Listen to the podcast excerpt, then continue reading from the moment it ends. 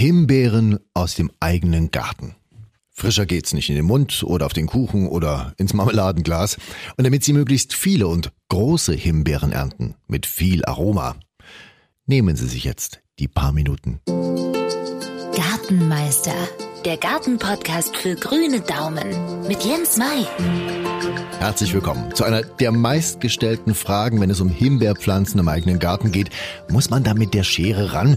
Wenn ja, wann und dann wie viel? Und was brauchen Himbeeren eigentlich, um uns Gärtner glücklich zu machen? Ich bin Jens Mai, habe seit über 40 Jahren das äh, ja, Gartengehen für mich entdeckt und habe auch schon vieles durch, also auch Tipps ausprobiert. Natürlich waren auch Totalausfälle dabei, aber auch Volltreffer. Von daher jetzt kein Fachchinesisch, sondern Erfahrungen aus meinem Garten. Himbeeren, Vitaminbomben, Geschmacksbomben und für viele ein Muss im Garten, Einmal gewusst, worauf es ankommt und Himbeeren bringen Jahre auf demselben Platz ordentlich Ertrag. Wo fühlen sich Himbeeren wohl? Sonniger Platz. Auch wenn vielleicht mal das Argument kommt, na ja, die wilden Himbeeren wachsen doch eigentlich auch am Waldrand.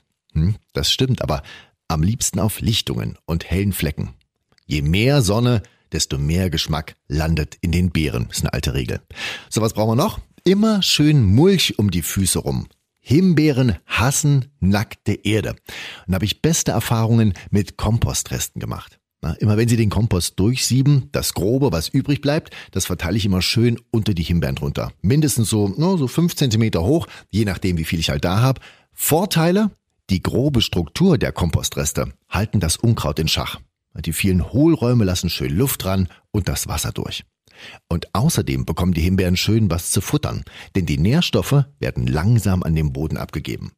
Und wenn Sie einmal groben Kompass verteilt haben, nehmen Sie mal eine Woche später einen genauen Blick. Das ist Wahnsinn, wie es da von Kleinlebewesen wimmelt. Asseln, Regenwürmer, alles Helfer, die den Boden in Schuss halten und ständig verbessern. Das lieben die Himbeeren, genau das Richtige. Auch wenn sie im Sommer nicht wissen, wohin mit dem Rasenschnitt oder im Herbst das ganze Laub, ab unter die Himbeeren. Das gibt Kraft und gute Ernte. Also, Mulchen bei Himbeeren das A und O. Und ich werde das nie vergessen, als meine Schwiegermutter vor den Himbeerruten stand und gemeint hat, die sind ja höher als ich selber. Und was da dranhängt, wie, wie machst du das? Mulchen. Und zusehen, dass genug Feuchtigkeit da ist. Aber ohne Staunässe, ganz klar. Wenn Sie mal ein bisschen was über Himbeeren gelesen haben, da wird immer wieder darauf hingewiesen, man soll die Himbeerpflanzen auf Hügeln oder auf den Damm setzen, damit keine Wurzelfäule auftritt, wenn das mal länger nass ist. Meine Erfahrung in all den Jahren in meinem Garten, ich habe sowas noch nie gehabt und da ist alles ebenerdig. So, und jetzt kommen wir zu dem richtigen Himbeerschnitt. Wann soll die Gartenschere ran? Was und wie viel muss weg?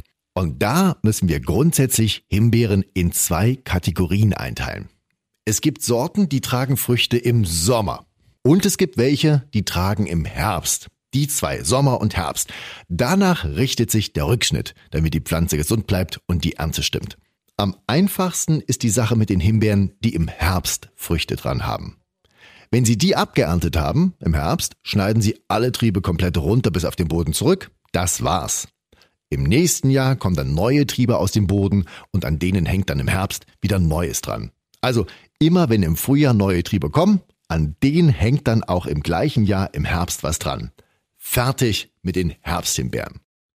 Bei den Himbeeren, die im Sommer Früchte tragen, schneiden Sie auch gleich nach der Ernte alle Triebe bis runter ab, aber nur die, die auch getragen haben. Und alle Triebe, die seit dem Frühling neu hochgekommen sind, die lassen Sie in Ruhe, denn an denen hängt nämlich dann im nächsten Jahr die Himbeeren dran. Würden Sie jetzt die auch alle wegschneiden, dann ist nächstes Jahr Ernteausfall. Man nennt es auch Früchte tragen am zweijährigen Holz. Genau das ist der Unterschied zu den Herbsthimbeeren. Herbsthimbeeren tragen immer im selben Jahr und sind dann fertig zum Wegschneiden. Und jetzt schauen wir uns nochmal die Sommerhimbeeren an, also die erst ein Jahr brauchen, bis sie Früchte tragen. Da kommen vom Frühling bis Sommer ganz viele neue Triebe hoch, die alle gerne im nächsten Jahr beerntet werden wollen.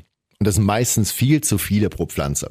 Lassen Sie da nur die vier, fünf stärksten Triebe stehen. Den Rest wegschneiden. Das macht die Früchte größer und tut der Pflanze gut, da laucht das nicht so aus.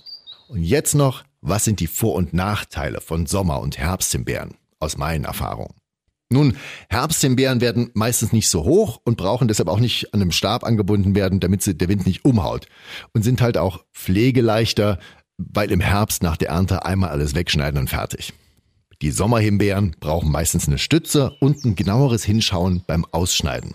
Aber dafür nutzen sie mir sehr gut als Sichtschutz und man hat halt schon im Sommer Himbeeren und nicht erst im Herbst. Und das Wichtigste für alle beide, schmecken werden sie ihnen alle.